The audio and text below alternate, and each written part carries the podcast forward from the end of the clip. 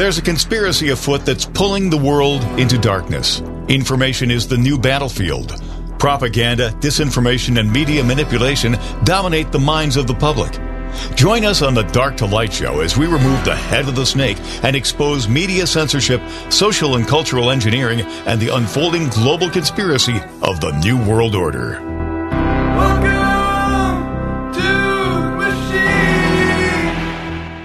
Right, welcome back to the Dark to Light Show. My name is Josh. I hope everybody is doing well out there. And we're going to jump right into it, go to the financial state of our country, of our world. Economic collapse is inbound, and we have with us Dr. Kirk Elliott. Kirk, how are we doing today? I'm doing awesome. How are you, Josh? Oh man, I'm doing well. I'm doing well. You know, it's uh, it's an interesting thing making a series of predictions over the last uh, four years and watching them come true. The fact that they're coming true, though, scares the living heck out of me. But you know, I think we're prepared for it. right.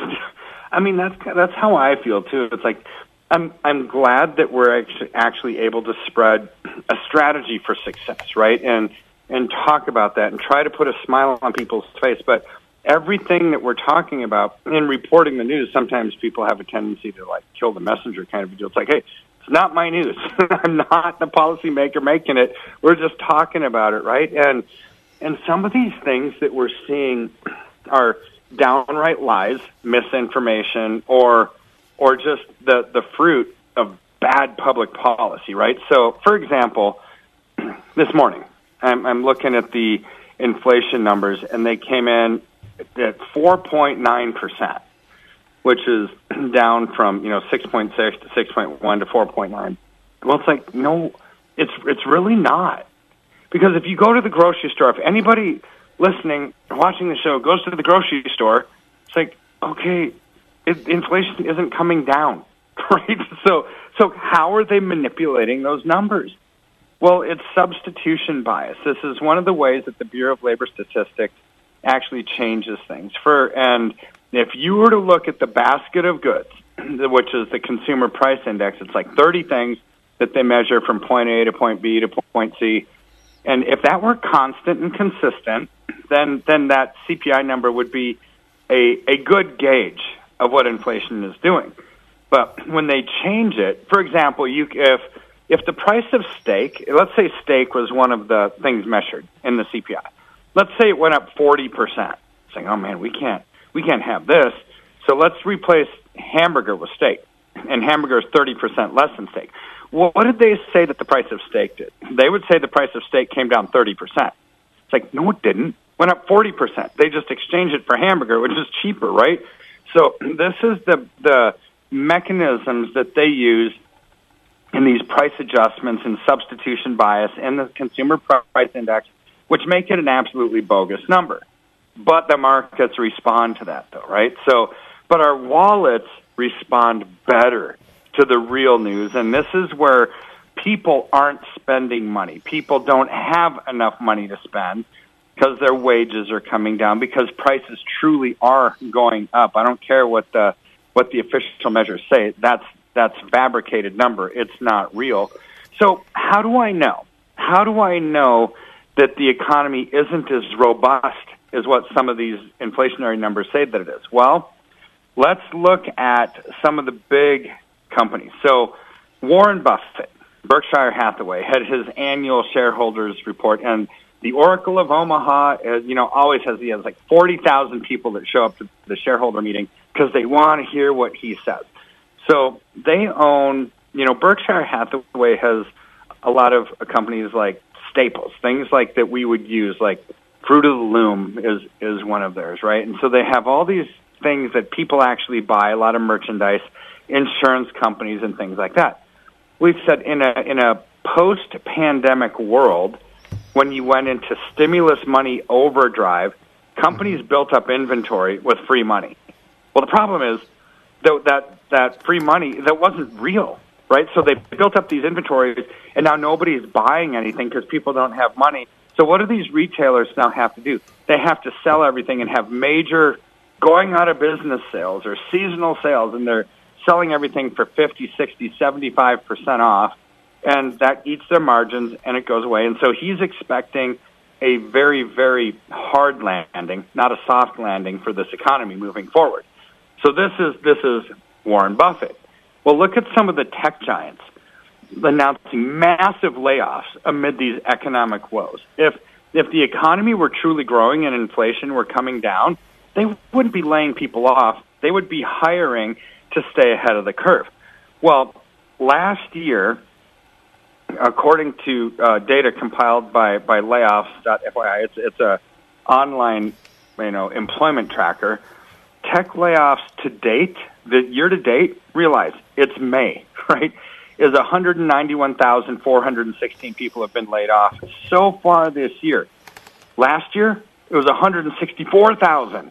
So we've already surpassed last year. But who's who's dumping their jobs? I mean, there's there's a lot. So Shopify, you know, big huge e-commerce platform, um, they're cutting 20% of its workforce, and they're selling its logistics business. Dropbox, you know, the, the, online storage company for, for people's files and stuff like that, they're reducing uh, their employment by 16%. 3M, which isn't a tech company, right? They do post-it notes and scotch tape and things like that. They're laying off 6,000 employees. Um, who else? Uh, Lyft, you know, the, the, the Uber competitor, right? So they're laying off 13% of its, of its workforce.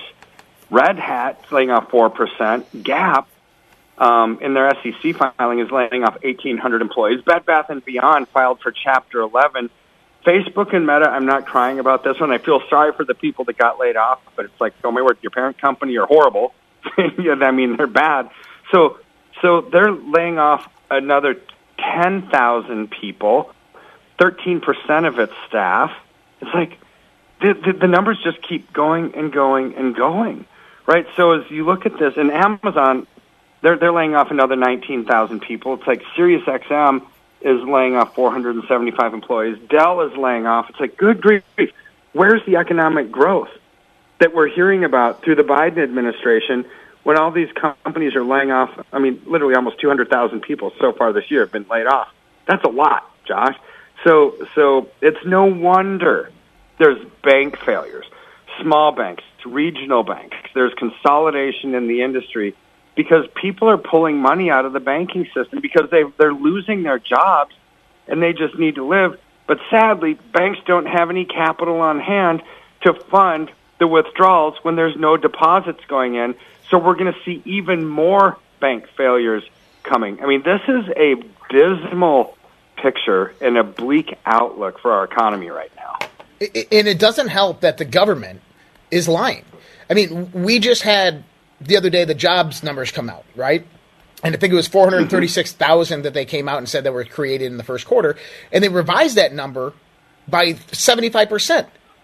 I mean, this is ridiculous. They revised that number by 75% after the market reaction. They did it on the weekend, on a Saturday, so the market wouldn't react. Then we have things like the rising cost of, of housing. We have a record number of homeless throughout the country. Uh, Dutch Brothers just announced a, a reduction in their quarter, quarter one estimates of profits. I mean, when we start seeing retail corporations losing money how can we be in economic growth? That's the real question. Well, we we we truly can't be. I mean, so so here's the thing: the the, the GDP numbers, which gross domestic product, is actually the the amount of goods and services that we purchase at retail prices that are produced in this country, right? So, so if inflation, even their bogus inflation numbers, is four point nine percent, but we know it's really much higher than that. But let's just use their numbers for the sake of argument 4.9%. What is GDP growing at? 1.6% is the estimate. It keeps coming down. So if that, what does that tell us? That if it's the, if it's the reflection of us buying stuff at retail prices and the stuff that we buy is inflated, you know, the inflationary numbers, it's up 4.9%, then for the economy to be static, GDP should be growing at 4.9%, percent but it's mm-hmm. not. It's growing at 1.6, which means 1.6 to 4.9 is really like a 60% reduction. The economy is really crumbling. Literally, it's it's like coming down by like 60%. I mean, that's what those numbers look at. When you know how, how to measure the numbers against each other, this is a massive economic slowdown. Massive. And I don't think policymakers know what to do, which is why now they're belly aching about raising the debt ceiling because there's not enough, there's not enough, uh, income coming in through income tax revenues, through any kind of government revenue streams to actually fund even even the entitlement system of our country. I mean, they don't know what to do. So they're going to say, "We got well, we can't raise the debt ceiling. We got too much debt. This is preposterous," according to McCarthy. Well, what else is, is, are they going to do? And they're going to bluster and say this is a bad thing, but yet they're going to raise the debt ceiling because they always do. Because no politician wants the economy to fall on their watch, and that's exactly what would happen. And so so we're in for some some bleaker days here in in the next few weeks and months moving forward. Uh, I agree with you, and it, it's interesting because this is going to get a lot worse before it gets better. We'll be right back with more Dark to Light show right after this. Dark to Light on the WYSL stations.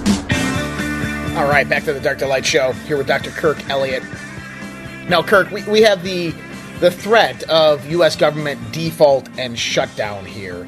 Um, you know, Janet Yellen is screaming that this is the end of the world. Well, at the same time, Congress is sending $1.2 billion more to Ukraine. Makes no sense. They're going to raise the debt ceiling. But we also have de dollarization happening. What, what are your thoughts on all this? Well, this, I mean, what she's saying is, is all political and, and true, right? It's, it's not the end of the world, right? Congress people always raise the debt ceiling. But this is why we have the massive amount of debt that we have. At some point, you hit critical mass, but we're hitting critical mass on our sustainability at the same time where what you said, de-dollarization, that just means countries leaving the petrodollar, countries around the world not wanting to use the U.S. dollar for transactions at all, right? So, so this means less, less demand for our dollar means we're going to have to print more of it to fund all the stuff. If there's no capital inflow coming in, this is devastating. Well, well, so you, see that happening, but I think there's even something a little bit bigger, even even than the de-dollarization, and that this impacts the global economy, and this is artificial intelligence and and the replacing of, of jobs from humans with computers, right? So, so about five months ago, and you and I talked about this a couple of times. Um, the estimates are that within the next five years, 20% of the total global workforce is going to be replaced by computers. Mm-hmm. Okay, so so think about this. Um, you've got you've got the head of, of Google, the CEO of Google. You've got Elon Musk. You've got one of the founders and creators of open artificial intelligence, and you've got Steve Wozniak of Apple, all now saying, uh, we're, we don't like what we created. I mean, it's kind of cool, I guess. You know, it's going to add efficiencies, but but society has to brace for the impact of this. So that was an exact word from the CEO of Google. Is society needs to brace for the impact. It's like, wait a second. I thought this was a good thing, right? I thought this was going to provide productiv- productivity and efficiencies and and reduce costs and and and Elon Musk saying, you know, pause, pause on the development of OpenAI. This is kind of scary. What computers are getting way too smart. They're they're not concerned about computers determining our digital social profile and whether we can buy or sell. They're concerned about what happens when all these jobs are gone. Because imagine if if those numbers are accurate, one fifth of the world's population loses their jobs to a computer. That's that's less government revenues because you don't have to pay a computer. A computer doesn't make money. The, but but the companies are going to be cheering, saying, "Look, we don't have to pay this computer. We don't have to provide benefits for this computer. We don't have to be worried about being sued by this computer, right?" Mm-hmm. So they're probably cheering, but the rest of the world is now thinking governments are going to be, "What? We don't have income tax revenues coming in anymore because computers don't have to pay their taxes. There is no income, right? We don't." And and so computers don't go to Best Buy and spend money. So sales tax revenues are going to come down computers don't have to buy a house for their family.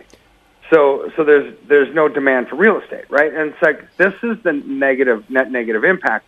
But imagine what happens with governments when one fifth of the world's population says, "Hey, we just lost our computer, our job to a computer.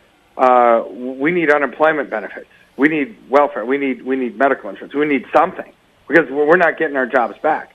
I mean, the the drain on government coffers is going to be massive. While at the same time, governments don't have the tax revenue to actually fund the increased expenditures they're they're going to need through entitlements and handouts. Right.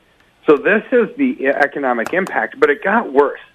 I was reading an article on CNBC last week. The new projections are actually much more dire than oh. one out of every five people globally losing their jobs. It's two thirds of all Americans and Europeans over the next five years could lose their jobs to a computer. That's 67% uh, in, in these industrialized nations, right? So, so we're talking not just talking about the global impact. We're talking about Europe and America losing upwards of 67% of their jobs to be replaced by a computer. This is why these economic leaders of like Google and everybody else are saying, wait, wait a second we got to put a pause on this. What we created for good is going to be very, very bad if we don't figure this thing out. Well, yeah, and this this is a global issue, and, and, you make an incredibly valid point that many people are not looking at. And I know that at the higher level they're seeing this, and this is why they push for universal basic income or global basic income. But like you just said, if there's no excess tax revenue coming in, then that can't be paid out. But this is one of the reasons why they most likely are moving to centralized uh, CBDCs, central bank digital currencies, because they can print this, basically just put it into a computer anytime they want, and continue to do that with absolutely no basis of value. Yeah. No, it's super easy to create inflation with a computer. You don't have to make the paper. You don't have to put it in the printing press. You don't have to put ink on it. You don't have to cut it. You don't have to put it in stacks of of a hundred bills and wrap it with a little binder and send it to the banks. I mean, it takes a lot to create a trillion dollars if you're printing money. Doesn't take a lot of work to create a trillion dollars of inflation on a computer. All you do is, is hit a bunch of zeros and hit enter. It's like boom, three seconds, you just created a trillion dollars of inflation. See, it, this is their problem though in a credit debit system. But not everybody's going to get it equally. You're only going to get it if you toe the line, right, and you adapt their system and your social credit score, your digital social profile matches up to what they want, then they'll play nice in the sandbox with you. Other than that, they completely have the ability to cut you off from buying or selling. This is the brave new world, the Orwellian future that's not really a future anymore. It's like the present. And that's that's a creepy thing. So, Kirk, I'm looking at this article on Yahoo Finance and it's ask an advisor. Our investment portfolio fell from four hundred fifty thousand to two hundred fifty thousand dollars. Should I cash in my investments? And this the CFP, Certified Financial Planner, came out and said, no, you know, it's not a, not a good idea to cash out, but instead you should diversify your portfolio and things that are more uh, kind of stabilized during incredible volatility.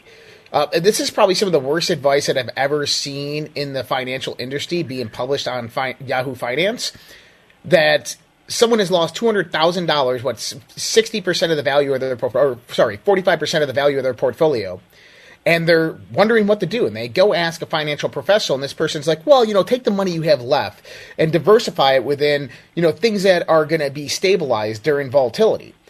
This is the wrong idea because the markets are bankrupt. There's no liquidity within the markets. The Federal Reserve has basically bankrupt this country, as well as the global economy is bankrupt. This is why they're switching away from the US dollar.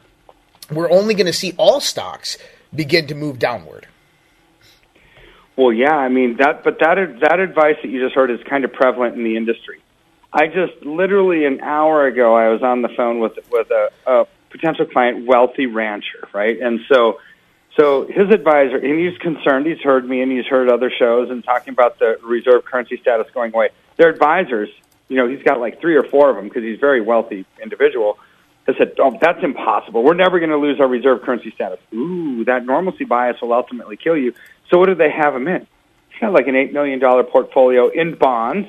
Okay. Oh God. Okay, that's the kiss of death. He's got two point four million dollars in small and regional bank stocks. It's no. come down over 50% in the last three weeks. And then a couple million dollars in, in international funds, right? It's like, oh my word, this, this portfolio mix is just like the worst I've seen, like literally the worst I've seen. But the advice that they came out of was, we're not going to lose our reserve currency status. We will prevail. It's like, A, historically, that's 100% false. Reserve currencies never last. In fact, the range is from 45 to 110 years. Well, we're 88 years into it, right? We're, we're pushing the edge of the envelope, and, and we're seeing it right now. We, we don't have to speculate, Josh. We're seeing it right now as country after country after country is signing bilateral trade agreements with China and Russia and India and all these countries to stop using the petrodollar. We are losing, not we are going to lose, we are losing our reserve currency status at every single second of every single day as these countries move out of this Western financial system into a different one, and that's going to force us into a hyperinflationary role, and we will lose our reserve currency status. But the, but the but the advice that most people are getting from their advisors is that normalcy bias. See, advisors have only seen a, a world where they've known the reserve currency status of the U.S. dollar because that came into effect in 1944 with the Bretton Woods Act. They've known nothing different. But talk to talk to other countries that don't have a reserve currency status when they, they inflate their currency and they go through an inflation. Talk to policymakers in Venezuela or Argentina or Cyprus or Greece or Zimbabwe and find out what happens when you don't have that anymore because there's no demand and what happens to society it falls apart right. really quickly that's the danger ground that we're on right now well and, and, yeah you had zimbabwe was just warned by the imf not to create a digital currency backed upon gold you had the largest gold buying streak from China, India, Pakistan, and other BRICS nations happening over the last two years, continuing to buy up every month. Um, people are buying gold and silver, Kirk. Well, not just people. Central banks are buying gold, right? So by not by the ounce or by the pound or by the ton, but by the thousands of tons. Really, because we're changing the system. We're changing the old order from from fiat-based central bank money creation going into a digital world. And as that happens, there's other alternative systems that are starting to come up that are saying, okay, we don't know about this, but we do know about gold. We need to add some stability to our system to attract more foreign capital and more demand for our currency. See, this is how you protect and preserve in an inflationary world is investing the tangible assets. That's the best way to navigate through this. Oh, Kirk.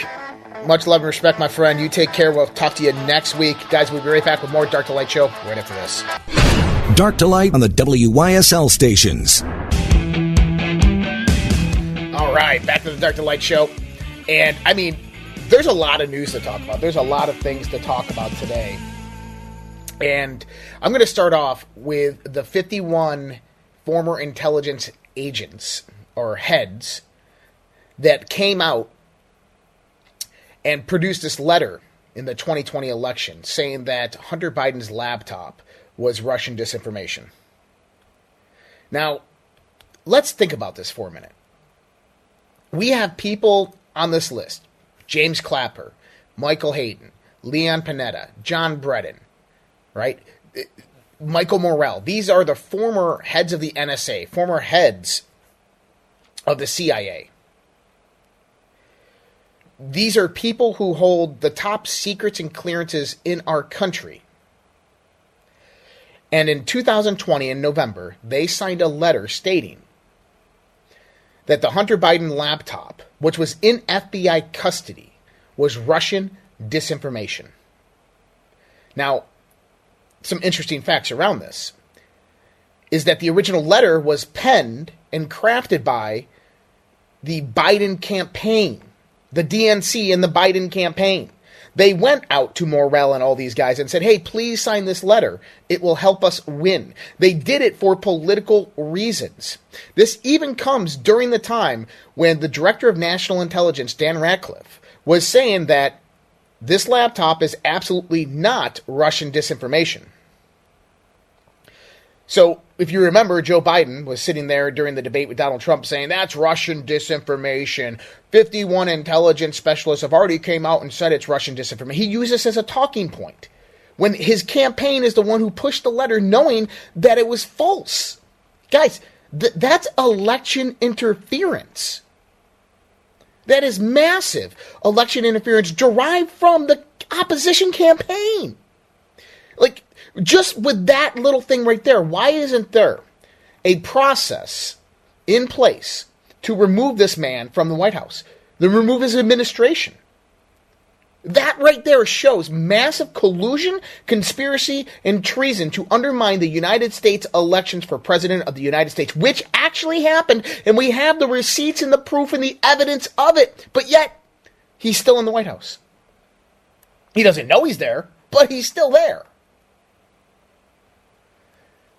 In, in Congress is, well, we're investigating it. And, uh, you know, any criminal referrals that they send to the DOJ, well, then there's going to be problems. And, you know, maybe this is part of the problem the president being able to appoint the heads, the top brass within the DOJ. How can the DOJ keep the president and the executive branch honest when they're appointed by him and work for him? It seems that our system of checks and balances has been degraded over the years that it doesn't work the way it's supposed to work because in any normal constitutional republic where these types of things happen, which are egregious violations of the Constitution and U.S. law, that you would see that person being ripped out by law enforcement, put under arrest, and tried for treason. But you're not. Not only that, not this is just the tip of the iceberg, people. Okay, this is just the tip of the iceberg. Today, we had various different Republicans come out and present their evidence of what they found has happened. This is uh, Congressman Comer, Jordan. And what did they discover? They discovered that Hunter Biden, the Biden family, have had some pretty lucrative business dealings with Russian, Ukrainian, and Chinese businessmen who are directly connected and affiliated with the Chinese Communist Party. CEFC Energy is a Chinese Communist Party funded corporation, which gave the Biden family tens of millions of dollars through various different shell organizations, and pointed out by Representative Comer. The Biden family has no legitimate business. They, they, they're not selling a product or a service, they're not selling gadgets and gadgets. They're not consulting on any specific service. What they are selling is access to the politician who had been in office for 50 years. And they even have the receipts of this money coming in and then meetings being guaranteed with then Vice President Joe Biden. That, that is treason. I mean, for, for goodness sake, people when we look at the situation, we're sitting here going, oh, yeah, keep it investigating. Yeah, just keep on going and, and let's see how far we can take this more evidence that we get. We have enough evidence to try this man in a court of law and put him away for the rest of his life. Why isn't this not happening?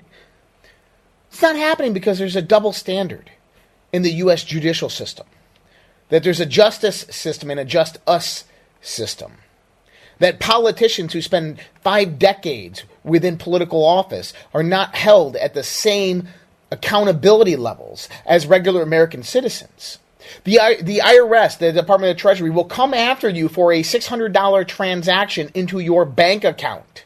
They want to monitor everything that you do, but yet you have Joe Biden out here creating 27 different LLC shell business companies, taking in millions upon millions of dollars from foreign adversaries and people directly connected and working for the Chinese Communist Party. During the whole time when we knew there were people within our government selling U.S. military and state secrets to China. I mean, you know, a, a person who's kind of has some logic and some rationalism would look at the situation and go, well, you know, if someone was selling U.S. state secrets to China, where they were able to advance their military to such a high level in degree within just a decade. Maybe we should follow the money because someone has to be getting paid for that. And during this time, we find out what? Secretary, then Secretary of State Hillary Clinton, was making money from Russia and China through the Clinton Foundation. That Joe Biden we're, we're just looking back to 2014 because that's all we have in the records for Joe Bi- uh, for Hunter Biden's laptop. But you know this goes back a lot further. That Joe Biden was taking in millions upon millions of dollars from the Chinese. This is treason at the highest degree. This is the biggest political scandal of our lifetime in the history of the United States. And the man who orchestrated it, the man who was at the center of it, is in the highest position of power in our country. Now, if that doesn't scare you, I don't know what does, because that scares the absolute hell out of me. The fact that Joe Biden is still continually in power right now, the people behind him are operating in a shadow government, shadow presidency, making policy decisions, border decisions, and decisions on the U.S. economy that are greatly affecting the American people and the United States sovereignty around the world. And these people are more corrupt than we could ever imagine. And it's no longer a conspiracy about the New World Order. It's no longer a conspiracy theory that, oh, you know, there's no evidence to substantiate. There is evidence. There's a massive amount of substantiating evidence that shows that these people are corrupt beyond anything you could ever imagine, and we're still allowing them to be in power. Now, there is impeachment processes that can go through the two different houses. Yeah, absolutely. But you know what? Congress needs to have a better ability to basically make criminal referrals to the DOJ or to appoint a special prosecutor or a special counsel to go out there and begin prosecuting these criminals. Hunter Biden, Joe Biden, their whole family that was involved within this, all the business associates, including John Kerry's stepson, which was associated with this. This is criminal beyond anything we could ever imagine. And here's the thing this is the state of our country. And I know Donald Trump says, oh, well, you know, 2024, 2024. Here's the thing 2020, 2022. 2018 for that matter. We tried. We went out there. We voted in mass and they threw our ballots away. They changed the signatures of the ballots. They had machine malfunctions. Everything we knew that they were going to do, they did, and they still got away with it. Why do we think that we're going to get any justice this time? Why do we think that we're going to go out there in 2024 and we're going to vote Donald Trump and he's actually going to legitimately win? General Michael Flynn, he just talked about it. He wrote an article about this specifically. He said, We're not going to win 2024. With the rampant amount of cheating that is occurring within the election polls, within the ballots, there is no way that we're going to win in 2024 because they still control that system. With that being said, you got to go to the words of Ray Dalio, the chairman of Bridgewater Capital, which is a hedge fund, worth 15 to 16 billion dollars. He is on the board at the World Economic Forum. This guy's a Bilderberger, been to the Bilderberg group multiple times. He sits at the seat of the globalists, and he said in 2024, you're going to have two parties in the United States that are not not going to accept the results of the election. The Democrats are not going to accept when the Republicans win, and the Republicans won't accept when the Democrats win. And I can I can confirm what he's saying because you know what? I will not accept those election results if the Democrats win. Will not happen.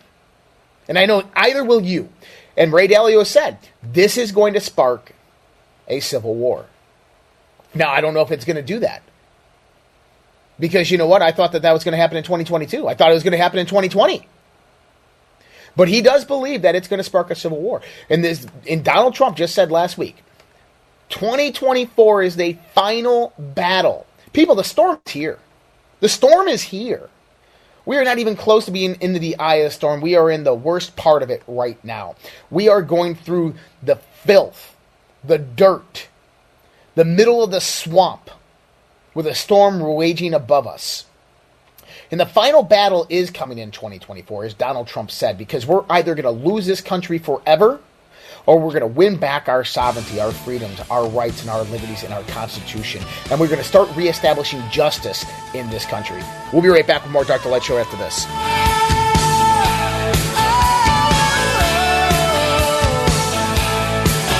Hey guys, Josh here. Mike Lindell of My Pillow has been an amazing patriot supporting President Trump and conservative and Christian values throughout the last 4 to 5 years with everything that's been going on. We ask you to go out to mypillow.com and help support Mike Lindell as well as myself and this show, the Dark to Light show with using promo code RPP to save up to 66% on your purchase. For the best night's sleep in the whole wide world, visit mypillow.com. The world is becoming more unglued by the day. Local consequences are now showing up.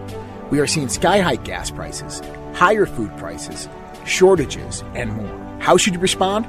Go to redpills.tv slash patriot. That's R E D P I L L S dot TV slash patriot. And secure your long term emergency food storage from My Patriot Supply. My Patriot Supply is by far the largest preparedness company in America.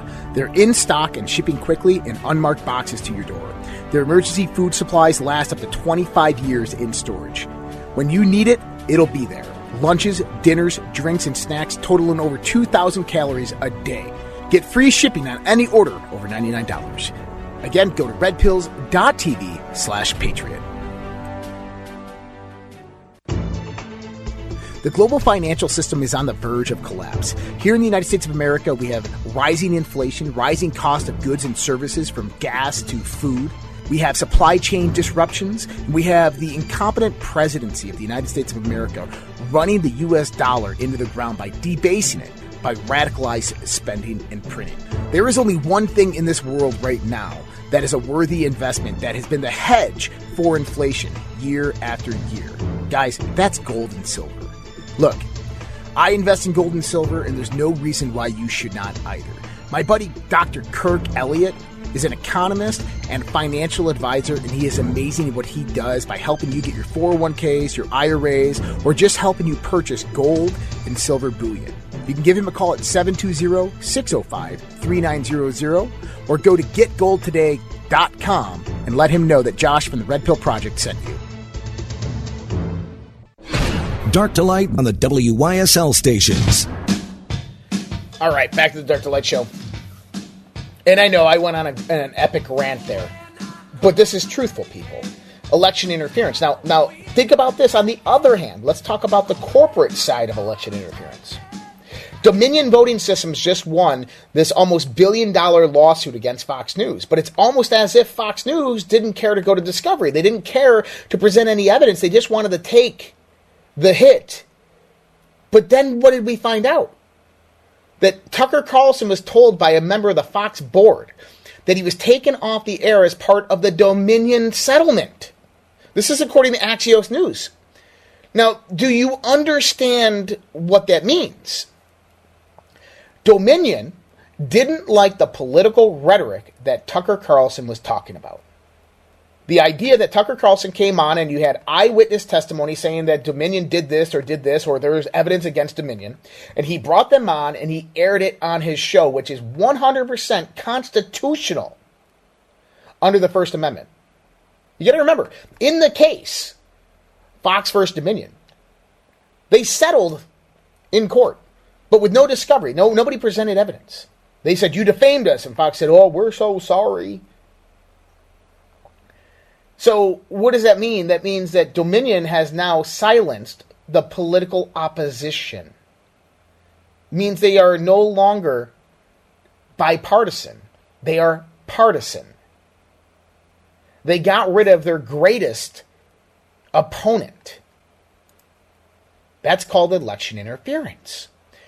But you know, Tucker Carlson, interestingly enough, comes out and announces yesterday and by the way, if you go to back to my show on the Daily Dose last week, I came out and said, you know, I don't think it's a coincidence that Tucker Carlson is fired from Fox News a week after he does an interview with Elon Musk. And I bet you that he's going to go and do his show on Twitter, that he's going to do his show.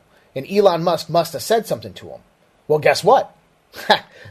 Tucker Carlson came out last night and said that they're going to continue a version of his show, Tucker Carlson Tonight on Twitter, starting very, very shortly. Now, this means that Twitter has become this kind of this domain of free speech, which it absolutely has. I can agree with that. Now, I'm not going to put all my eggs in one basket, but the fact that Tucker Carlson is coming over, that he's going to do his show on Twitter, means that Twitter has to upgrade and, enhance their platform a little bit, but it also derives more more methods to get the message out there for free speech. And I'll tell you, Twitter is a perfect place for dialogue pertaining to what's happening in the world. No people are no longer going to the mainstream media. They're no longer turning on Fox News or CNN to get their information. Instead, they go to the internet and they go to various different websites to find out what is happening in the world. One of those websites is Twitter. They scroll their Twitter feed for 10 minutes and they can find out exactly what's happening in the world well before the mainstream media can can type up a biased story and get it published. Now that's pretty amazing, I think, in my opinion. But we're coming into 2024 really fast, guys, and this is going to be a very, very heated election season. Now, we had a few hiccups this last day with uh, the Trump trial with E. Jean Carroll. Now, this is interesting because the jury has awarded her $5 million for defamation, saying that they believe. Now, by the way, I know the media is reporting that they're saying that Trump did sexually assault her. They say, we believe Trump sexually assaulted her. Therefore, the defamation holds true because he said she doesn't know what she's talking about. I never met this woman in my life. And so therefore they awarded him awarded her five million dollars. The problem is, is there's five witnesses that testified. Trump knows none of them. This is a, a, apparently happened in 1996 at a department store, which there's no evidence that Trump ever was there or ever met her. There's one v- vague picture of her with Donald Trump in the background to where you can see he's doing a meet and greet. Donald Trump had his deposition where he came out and said that I've never met this woman before in my life. I don't know her. I never knew of her. Never cared to know her. She's not my type. And isn't it interesting that her claim is is that he grabbed her by the beep beep. And then we find out today that E. Jean Carroll removed from her deposition. Oh, I forgot. I didn't. I didn't remember this part. Oh, I didn't remember this part. She said, um, when I filed my deposition, I, I forgot the. I forgot this part and I left it out. Is that she was her her whole trial, her whole campaign against Donald Trump was being funded by a billionaire donor to the Democrats. I mean, that's something I'm pretty sure the jury would have liked to have known is that E. Jean Carroll was being paid by a Democrat billionaire donor to continue this trial against Donald Trump. I mean, I don't know about you, but it's it's crazy to think that the judge actually allowed this debacle to happen. That the jury, who was abundantly biased against Trump, allow this to happen. Those people are not good people. But listen to what the, Judge Lewis Kaplan says, who, by the way, is a friend of Hillary Clinton and the DNC donor. He told the jury before sending it to deliberate that the preponderance of the evidence, the review, the analysis of the evidence, standard could be understood as more likely true than not true. Who says that to the jury? He basically told the jury is that, you know, when you review this evidence, you can look at it from my perspective, that it's probably probably true than not true. And by the way, this is a civil matter, which means that it has no criminal implication whatsoever against Donald Trump. Because in a criminal court case, the jury is asked to assess guilt. They must meet a much higher standard and beyond a reasonable doubt.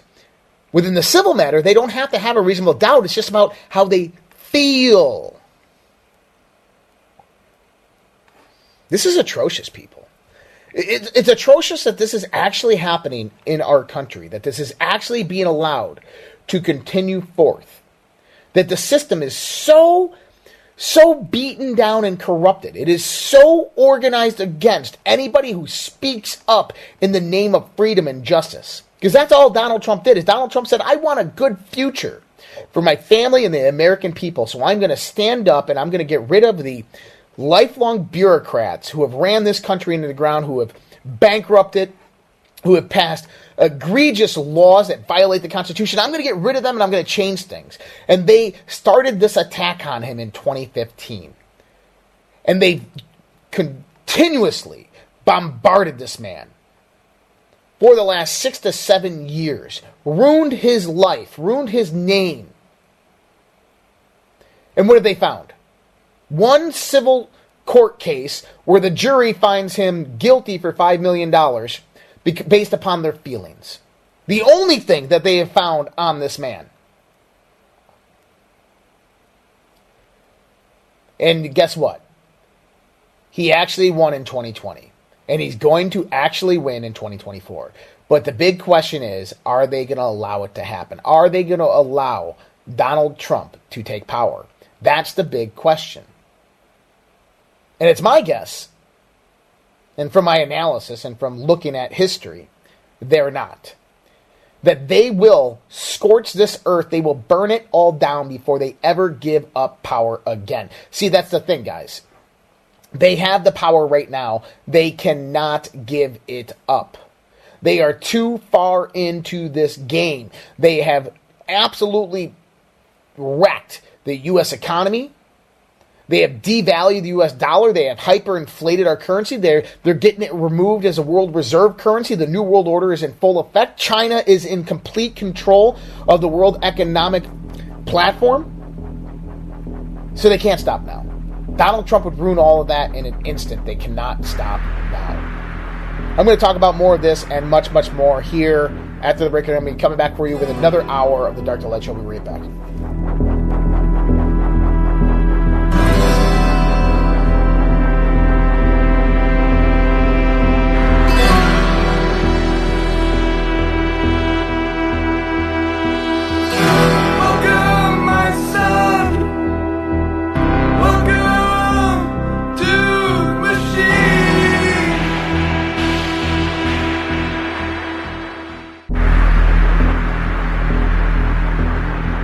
There's a conspiracy afoot that's pulling the world into darkness. Information is the new battlefield.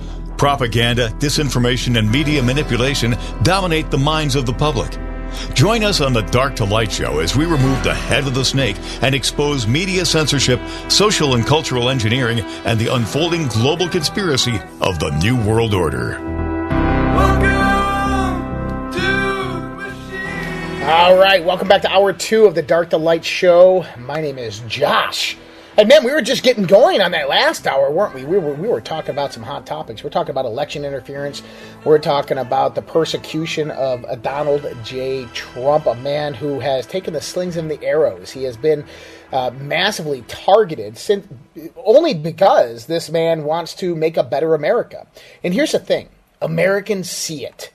Americans are waking up, and I don't mean you and me. I don't mean the political right independents, moderates, Democrats. They're waking up, people. They are waking up in mass. I'm watching it firsthand through Twitter, on my platform, on my podcast. I, I, I can tell you that 30% of my audience in 2019 were Democrats, were liberals who voted for Obama. They uh, voted for Obama twice. They voted for Clinton. But now they're voting for Donald J. Trump and they, they can't make sense of it. They're realizing that all the conspiracy theories that we talk about in the sense of political corruption and the, the rise of the New World Order are true. And that term, New World Order, it, should ring a bell within your head because, you know, I go back to like 1998, 1999, being a, a, a kid growing up in, in Caledonia and walk in the streets or out in nature and we would uh, you know we, we would have a little fun with what was around during those days. And uh, we would talk about conspiracy theories. We would talk about ufos and aliens and ghosts and all those but i would always talk about the new world order. That there's a new world order being formed, and this is a totalitarian governor, government, similar to a book we all read in high school called 1984, where Big Brother takes control, changes and rewrites history so that the next generation can be indoctrinated into the ideals, the ideology of the totalitarian system. And I was laughed at. Oh, you're crazy. That's not happening. Ah, ha, ha, ha. And I said, no, no, no, no, no. Look, the Kyoto Treaty in 1992, this, this marked the beginning of it. And they came about and they, and they started putting information about how they need to bring about a sustainable a sustainable future. And, and, and they started promoting something known as agenda 21 and, and they implemented something within the united nations known as codex alimentarius. And people are like you're crazy. You don't know what you're talking about. I'm like no you can go read about this. It, it's real. It's legitimate. And i just wish people were as awake then as they are now. Because if we could have stopped Codex Alimentarius, and you're probably like, what is Codex Alimentarius? Codex Alimentarius was the redefining of the entire global food system. How we perceived food and diet, and what was allowed or not allowed in the sense of farming, of seeds, how they were treated, pesticides, what were the various different amounts of pesticides and types of pesticides that could be utilized within our food system, how much genetic alteration could occur within a phenotype of a, a plant or a crop how cattle, pigs, chickens were treated in the sense for their meat. It's a complete redefinition of our food supply.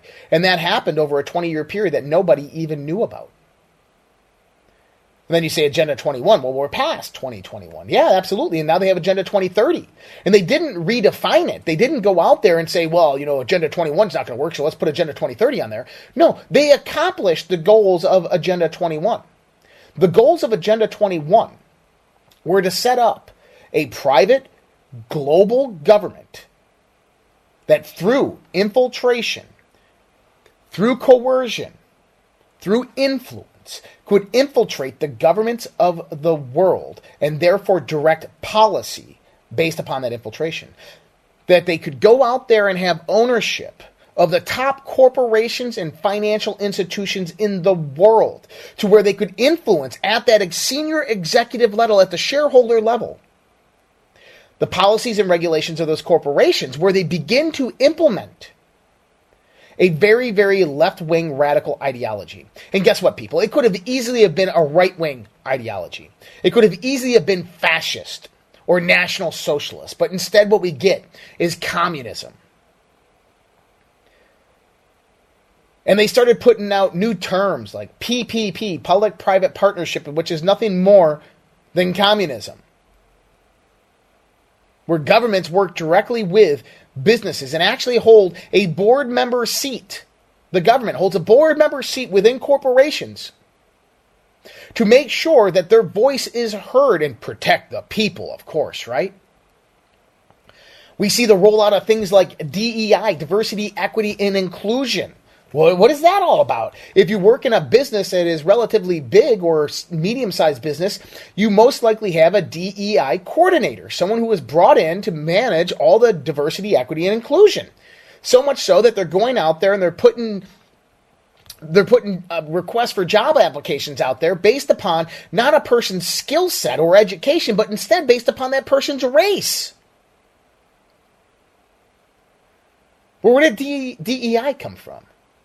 Well, DEI stems from a much greater vision by these globalists called ESG environmental, social, and governance. Three different platforms of which they roll out their new ideological platform. Environmental. Well, what is what is the environmental aspect of? Well, how about this? Climate change. Climate change. Think about it for a minute. Everything that's happened within climate change in the last two decades has been under this guise of the ESG principality. The funding of universities and private organization with government money to fund research into how the climate is actually changing. Now, let's think about this for a minute.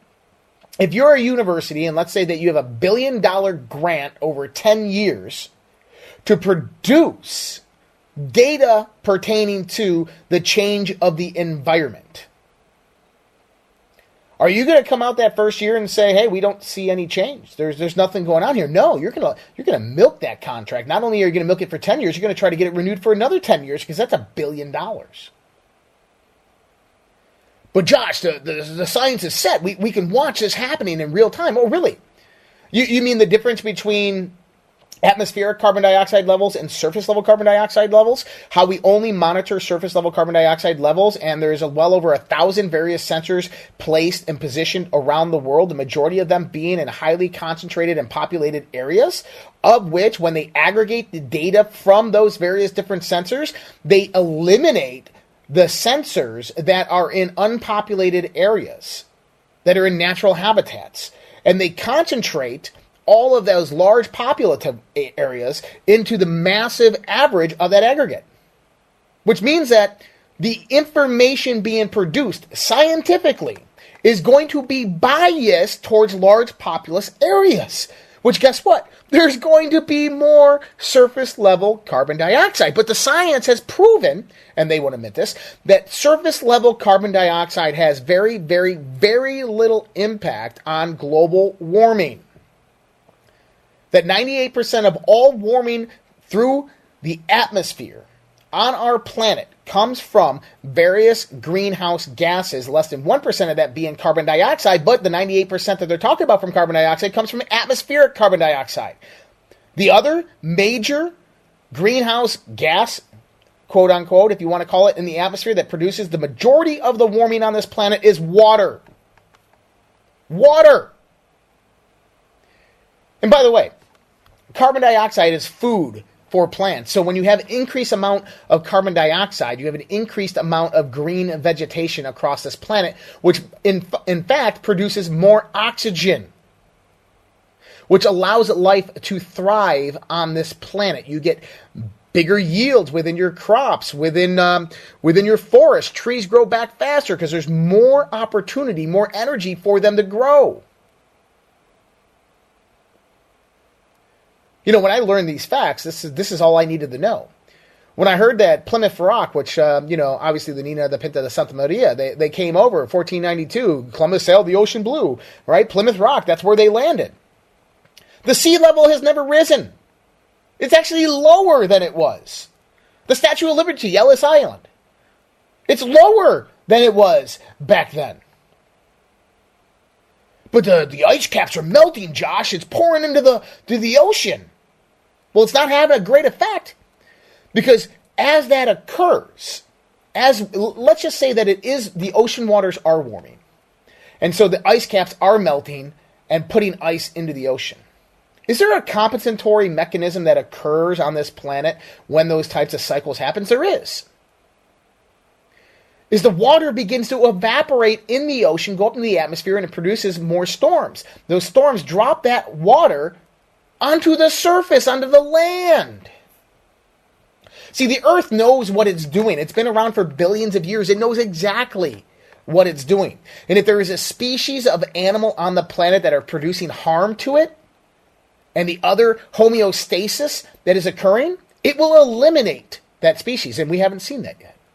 The reason is is because global ch- climate change is an absolute hoax, and this is what stems from ESG, environmental part of ESG, and it's a hoax. Why? Because they want to implement a governmental system, a global governmental system of taxation, to where they now charge every single human being for their global carbon footprint.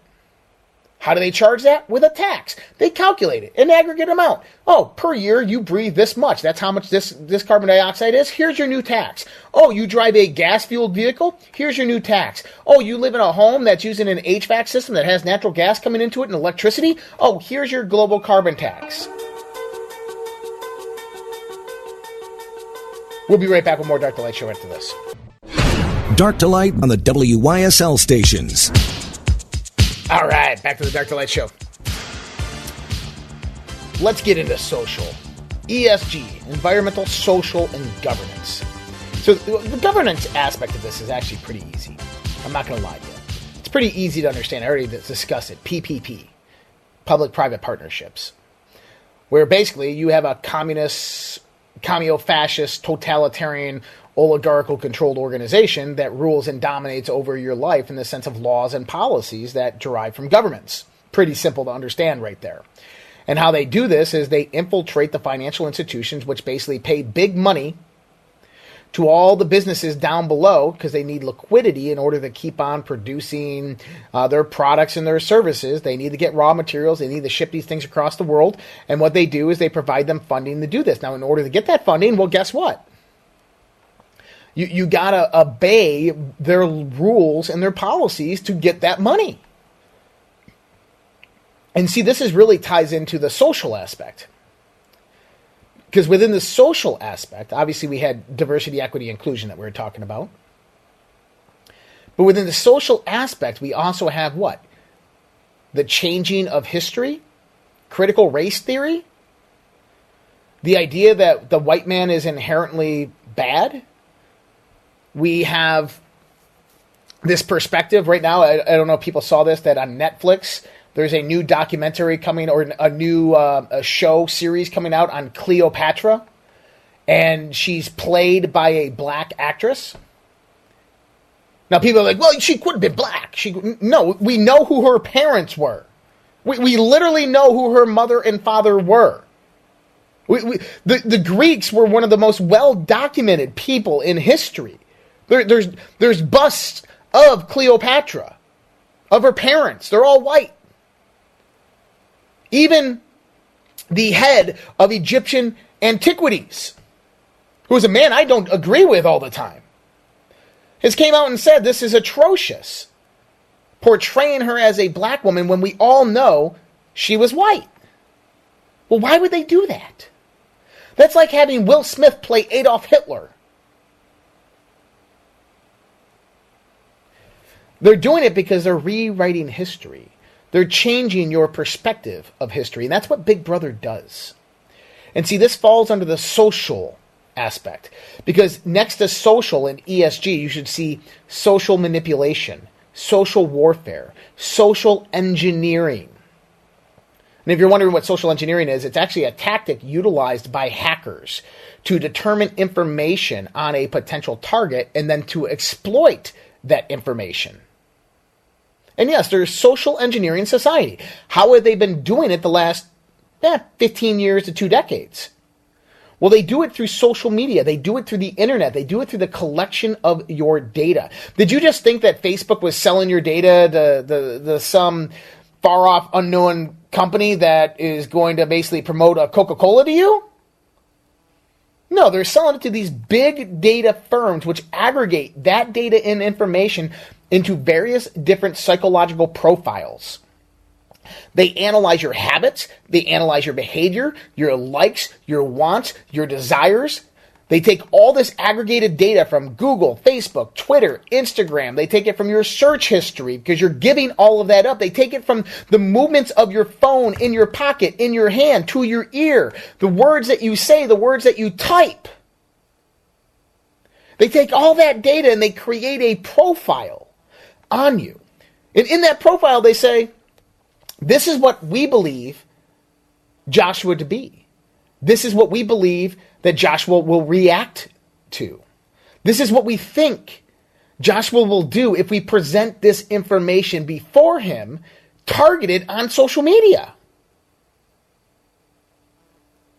Now, isn't that interesting? Because people are claiming that these mass shootings that have been happening are just too coincidental. They don't make much sense because, well, they all seem, seem to happen during times when gun legislation is on the ticket within a certain state or within the federal government.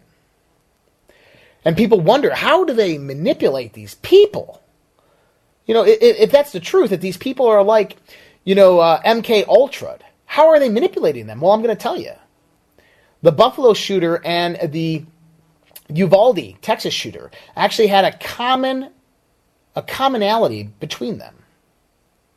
See, they were both active within a app called Discord, which is a voice messaging and data sharing app, which is typically private and secure on their servers. Both of those gentlemen happened to be a member of the same Discord group. The founder of that Discord group, posted on his Twitter 15 days before the Uvalde shooting. 15 days and counting.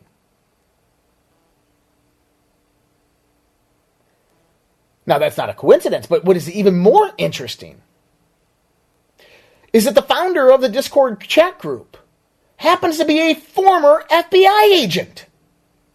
That's right. This is a former FBI agent who lives in Texas who was running this Discord chat room who had two mass shooters within this Discord chat room. And I mean, the person, the layman who has a brain on their head and can think rationally and logically would be was this man grooming these kids to be radicals, to be shooters? Because we've heard this before over and over and over again of the FBI going out there and actually orchestrating these events. Like, let's say the kidnapping of Gretchen Whitmer, the governor of Michigan. 20 people involved in it, only three were tried and prosecuted. Those three people were completely set up by the other 17. Proud Boys and Oath Keepers. What did we find out? That the majority of their members on January 6th, those days, were undercover FBI agents and informants. World Trade Center number uh, attack number one in New York City. The guy who drove the bomb under the World Trade Center was hired by the FBI to take part in a terrorist exercise drill. Well documented. Oklahoma City bombing, bombing Timothy McVeigh. He, I didn't do it. I was hired to come here and do this. I was hired by the government to do this. In Florida, the same time as the Uvalde shooter, a, a couple, a parents, father, mother and father came out and they started screaming the whistle on how their mentally ill son, who is a schizophrenic, right wing tendencies, was in contact with the FBI, and the FBI, through text message, were trying to get this kid to go out there and commit a mass shooting. The parents released all the text messages over to the FBI. They, they released all the evidence over to the FBI and the local authorities, and nothing ever happened. Their son was being groomed by the government. And you say, well, how can this happen? Exactly how it's happening. Social engineering. Is there social engineering a, a uh, society? This is why they're changing history. This is why they're changing words and definitions. This is why they're changing the definition of woman and man to be inclusive to those who feel like I am a man today or feel like I'm a woman today. The whole trans agenda is orchestrated, manipulated, and disseminated by these same actors I've been talking about this whole entire show. People who are trying to transform culture. Why? Because culture determines politics. Oh, yes, it does, absolutely. The culture of the people determine the politics. How politicians are, how they act, who they become, the policies and laws that they enact? Think about it. If we look at the political spectrum, left and right, left versus right, from 1865 to present day, how far have we gone away from actual conservatism to actual Jeffersonian Republican? Massively. Small, limited government, balanced budgets, no central authority for banking and money printing, Congressional authority stays congressional authority with no third party interference or allocation of power. Instead, the right today, if you are a Republican today, guess what? You would fall within the Democrat Party back in the late 19th century, early 20th century. You would absolutely 100% be a Democrat with your political beliefs. That's how far left we have gone. And that happens because of culture because of a changing dynamic within the social structure. And how did that happen? Well, we know how it happened. Henry Ford put millions upon millions of dollars in there to, to change the education system in the United States of America, to put kids in classrooms for eight hours a day and be indoctrinated to learn how to sit still and take direction and instruction. All right, we'll be right back with more Dark Light Show after this.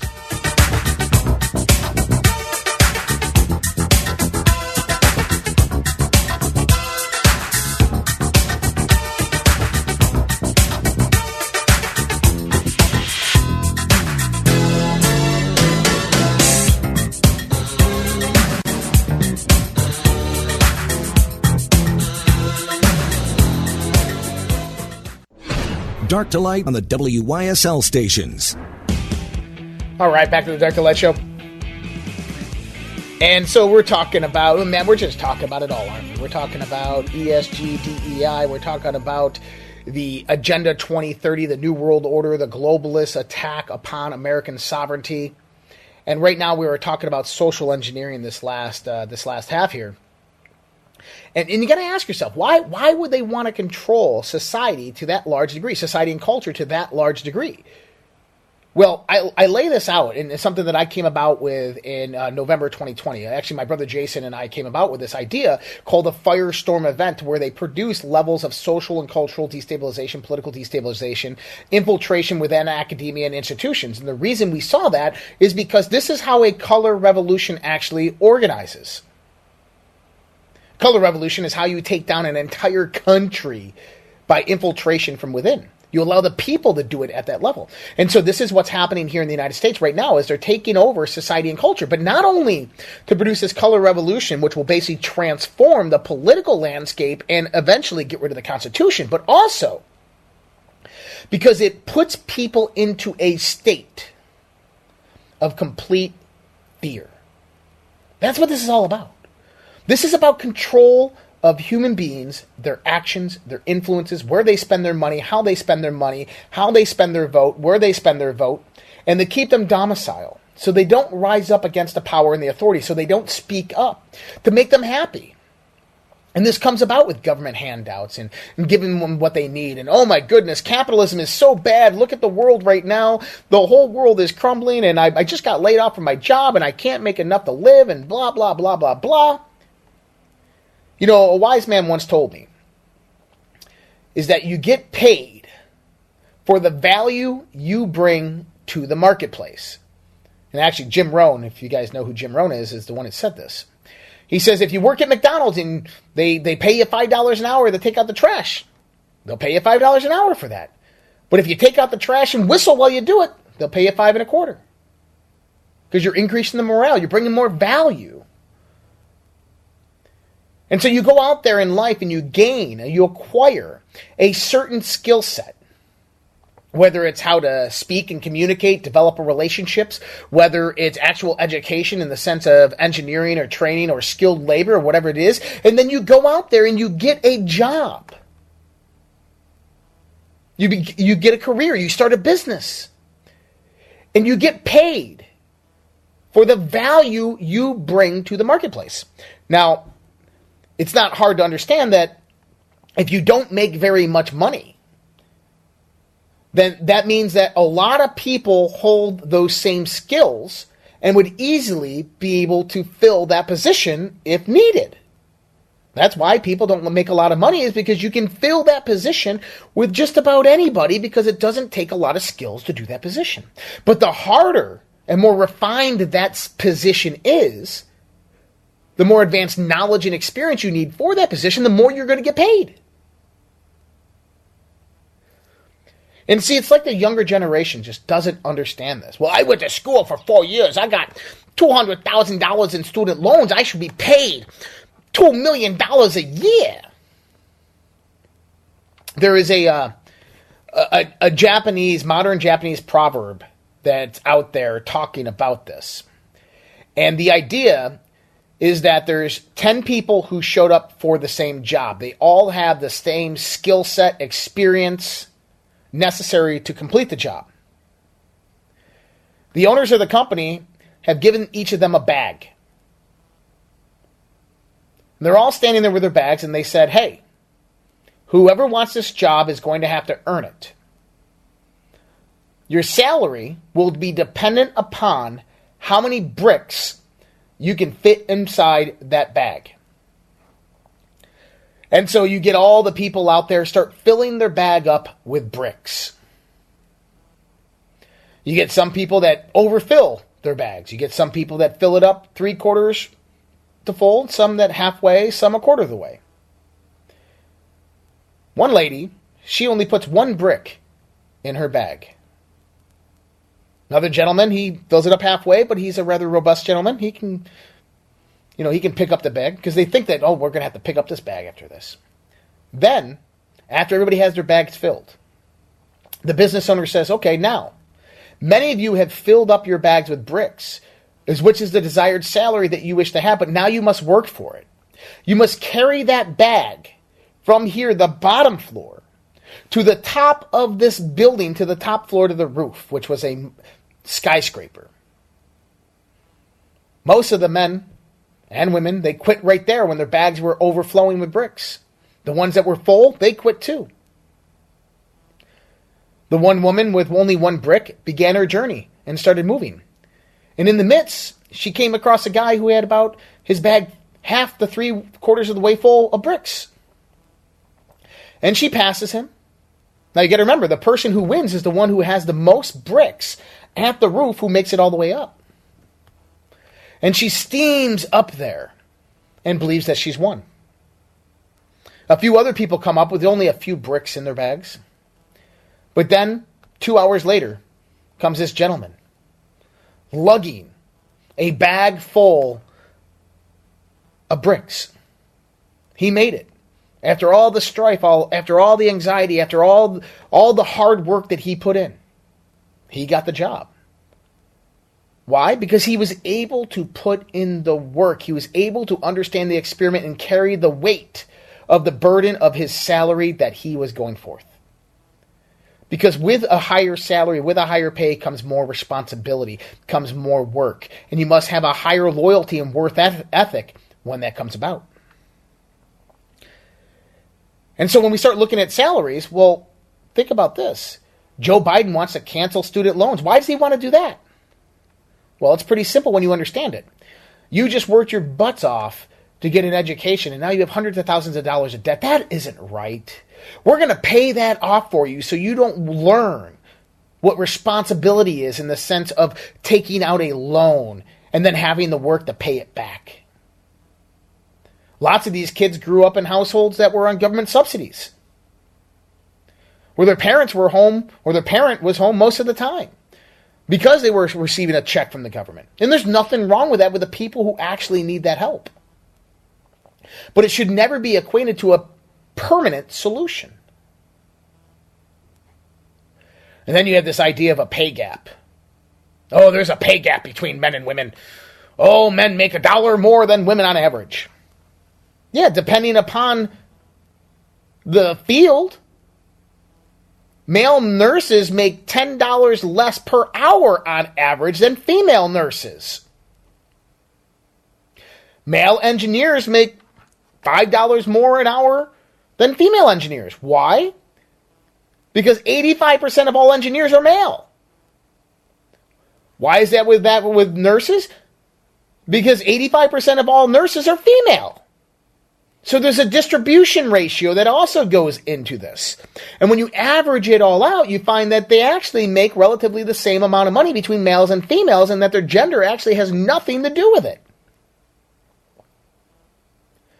But what we have is this implementation within the social construct of these various ideologies, these beliefs that have been ingrained within our youth, that have been ingrained within the people who are receptive in society to outward manipulation. And this is how Democrats win elections. This is how they're able to sustain their power base. This is why when a convicted felon, heroin addict, goes into a convenience store with a counterfeit $20 bill, who is having a fentanyl overdose, in the midst of a fentanyl overdose, and dies in police custody with only one police officer being white, the other being Asian, and the other being Hispanic. That a massive riot ensues across the country because of racism. A white cop killed a black man. Statues are erected of this criminal. And by the way, for those who don't know, is that multiple philanthropies and institutions associated with George Soros and other massive Democrats funded the busloads of people into these cities and these states to go out there and wreak havoc. But not only that, is the whole George Floyd thing, guys. They were covering up a lot more than you can imagine. Derek Chauvin He wouldn't admit this because he knew if he did, his family would be killed and he would be killed. But they, uh, him and George Floyd both worked together at a bar down the street called um, that was owned by a woman by the name of Maria Santamaria. She was also the owner of a radio station out there known as La Raza Radio. La Raza means the race. It's a Mexican nationalist movement, very similar to right wing nationalism of Nazis. Actually, the Texas shooter that was just shot and killed, who killed five people, he was one of these Mexican nationalists, the, the, the, the National Socialists. And so it was interesting that they worked for her, George Floyd and Derek Chauvin both worked for her. Derek Chauvin is the one that the cops waited for to show up. George Floyd ends up dying. And then the radio station owned by Maria Santamaria burns down. It was the first building that burned down. That's not odd, is it? we'll be right back with more Dr. Light Show after this.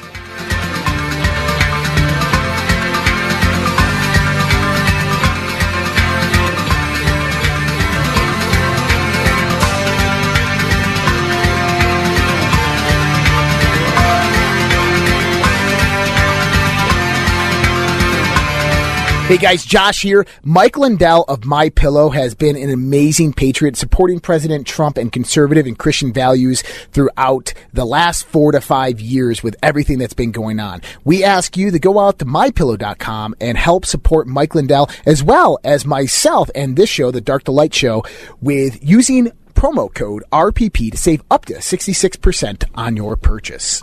For the best night's sleep in the whole wide world, visit mypillow.com. The world is becoming more unglued by the day. Local consequences are now showing up. We are seeing sky high gas prices, higher food prices, shortages, and more. How should you respond? Go to redpills.tv slash patriot. That's R-E-D-P-I-L-L-S dot TV slash patriot. And secure your long-term emergency food storage from My Patriot Supply. My Patriot Supply is by far the largest preparedness company in America. They're in stock and shipping quickly in unmarked boxes to your door. Their emergency food supplies last up to 25 years in storage. When you need it, it'll be there. Lunches, dinners, drinks, and snacks totaling over 2,000 calories a day. Get free shipping on any order over $99. Again, go to redpills.tv slash patriot. The global financial system is on the verge of collapse. Here in the United States of America, we have rising inflation, rising cost of goods and services from gas to food. We have supply chain disruptions. We have the incompetent presidency of the United States of America running the US dollar into the ground by debasing it by radicalized spending and printing. There is only one thing in this world right now that is a worthy investment that has been the hedge for inflation year after year. Guys, that's gold and silver. Look, I invest in gold and silver, and there's no reason why you should not either. My buddy Dr. Kirk Elliott is an economist and financial advisor, and he is amazing at what he does by helping you get your 401ks, your IRAs, or just helping you purchase gold and silver bullion. You can give him a call at 720 605 3900 or go to getgoldtoday.com and let him know that Josh from the Red Pill Project sent you. Dark to Light on the WYSL stations. All right, back to the Dark to Light show. And yeah, we're talking about the New World Order. We're talking about ESG, DEI, all this fun stuff. And we're talking about the social aspect in the sense of social engineering, how you social engineer a society. And I was get, touching on the George Floyd controversy because that was absolutely 100% a socially engineered operation done by a clandestine intelligent operation of the New World Order. How do I know this? Because I've researched this topic. I've had friends who've researched this topic intimately, and the details when you begin to find them out. Derek Chauvin and George Floyd both worked for a local bar that was owned by a woman by the name of Maria Santamaria, who was associated with a Mexican socialist nationalist organization known as La Raza. She owned La Raza Radio, which happened to be the first building that burned down that night. Now, also, there's this other part. And this comes from some insiders that we know and uh, within the government who actually knew of this.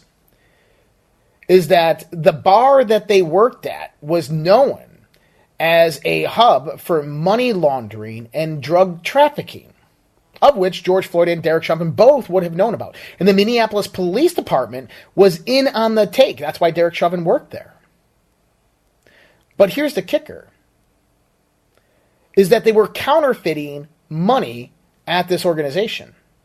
They're taking that counterfeit money, they were buying guns and drugs with it, and they were running it, the guns, down to the Mexican border, trading to the cartel for drugs and bringing it back up. They were also funding a radical Muslim terrorist in the Minnesota area with guns, ammunition, munitions, and all types of things, and, and money. But they were counterfeiting money. Now, let's think about what would happen. George Floyd goes and uses a counterfeit $20 bill a month after being let go from his job at the bar. The counterfeit $20 bill, police were called. Police have to immediately call the Secret Service at that point in time, and the Secret Service have to get involved since it's a counterfeit $20 bill. They would have looked into his history, where they would have found out that he worked for this specific bar, and they would have been investigating it, including the radio station and Maria Santamaria. They couldn't allow that to happen. George Floyd was held there on the scene until Derek Chauvin came about, who just happened to be his partner in work. So the question you have to ask is was George Floyd killed so he wasn't wouldn't talk and to cover up the fact of an illegal criminal organization that was operating out of that bar, out of that radio station, along with the Minneapolis Police Department during that point in time, and to avoid Secret Service from actually getting involved because the person was now dead. You decide for yourself. But think about this as they social engineered that whole event to undermine the people from the truth. If they can do that, just imagine what else they can do and what they've actually been doing. Because, people, it's going to get a lot worse. These attacks are not going to stop. They're coming after Donald Trump. If they can come after Donald Trump, if they can get him into a court room, if they can indict him on federal charges where none actually exist, what can they do to you? This is how dangerous the situation is right now that we have a radical political organization that is promoting a very, very extremist ideology that is inside the minds of your children, of your teenagers, of your young adults. They're utilizing psychological warfare against the American people the CIA in the last two elections have interfered directly with the elections.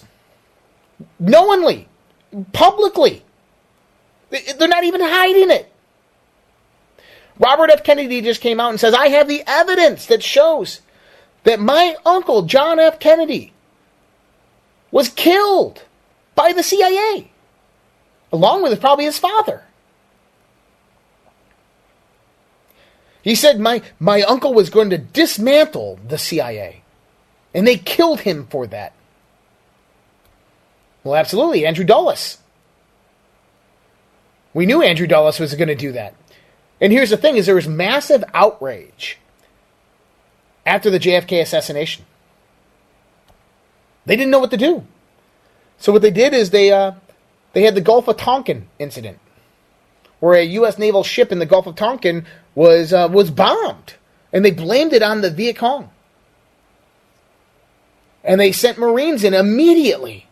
But then you find out is that the Gulf of Tonkin actually never really happened. They just, oops, well, we got some wrong information. That never, it was just a small little alpha fire on board the ship, and it wasn't actually a bomb. Our bad, my, my mistake. But those Marines are already there, so we'll leave them there and we'll send more. They used that distraction of a war to cover up the fact that they killed the President of the United States of America and formulated a coup on this country politically. That was one of the first attacks. We've talked about the other attacks that they failed on, the business plot. 1933, former Marine Corps general, general two time Medal of Honor recipient, two time Marine Corps Brevet Medal recipient, Smedley Butler, where he's approached by bankers in New York City, including the chairman of Union uh, Union Banking Corporation, which was owned by Averell Harriman, who was the governor of New York.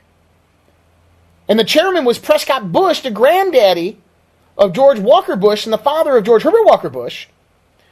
They went to Smedley Butler and said, if we give you an army of 500,000 soldiers, will you go into Washington, D.C. and overthrow FDR and allow us to implement our fascist state?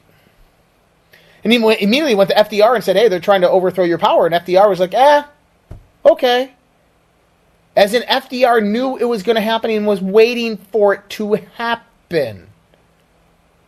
Because, guys, they're all in on it. And see, that's the thing. Is the more freedom you have, the more discipline you have to have over that freedom. The more eyes that have to vigilantly watch that freedom. So it is not viciously stripped and pulled away from you when you're not looking. And that's what's happening in America right now. Is that freedom is viciously through the eyes of fear being pulled and stripped away from every single American citizen. And the majority of them are clueless to the fact because they are so wrapped up within the social and cultural drama of wondering if they're a man or a woman. Of going out there and asking for reparations from something that happened 200 years ago that the ancestors of those people can't even be genetically verified. Going out there and fighting for social justice. We need more equity. Equity is a socialist word. We'll cut the knees off of every adult so they stand at the same height of the children to not look over a fence. That's what equity. That's what equity is. And if you're not mad by listening to me here right now, if you're not mad with the state of our country, the state of our world, you're probably not paying attention. Because, guys, we are at the last straw. This is a war. This is a battle, not only for the savior of our country, of our Constitution, of our rights, our freedoms, and our liberties, but also our hearts and our souls, our minds. This is a spiritual battle. Get ready, guys. It's begun. All right, much love, respect. God bless you guys. Take care. Have a great day, and I will see you guys tomorrow.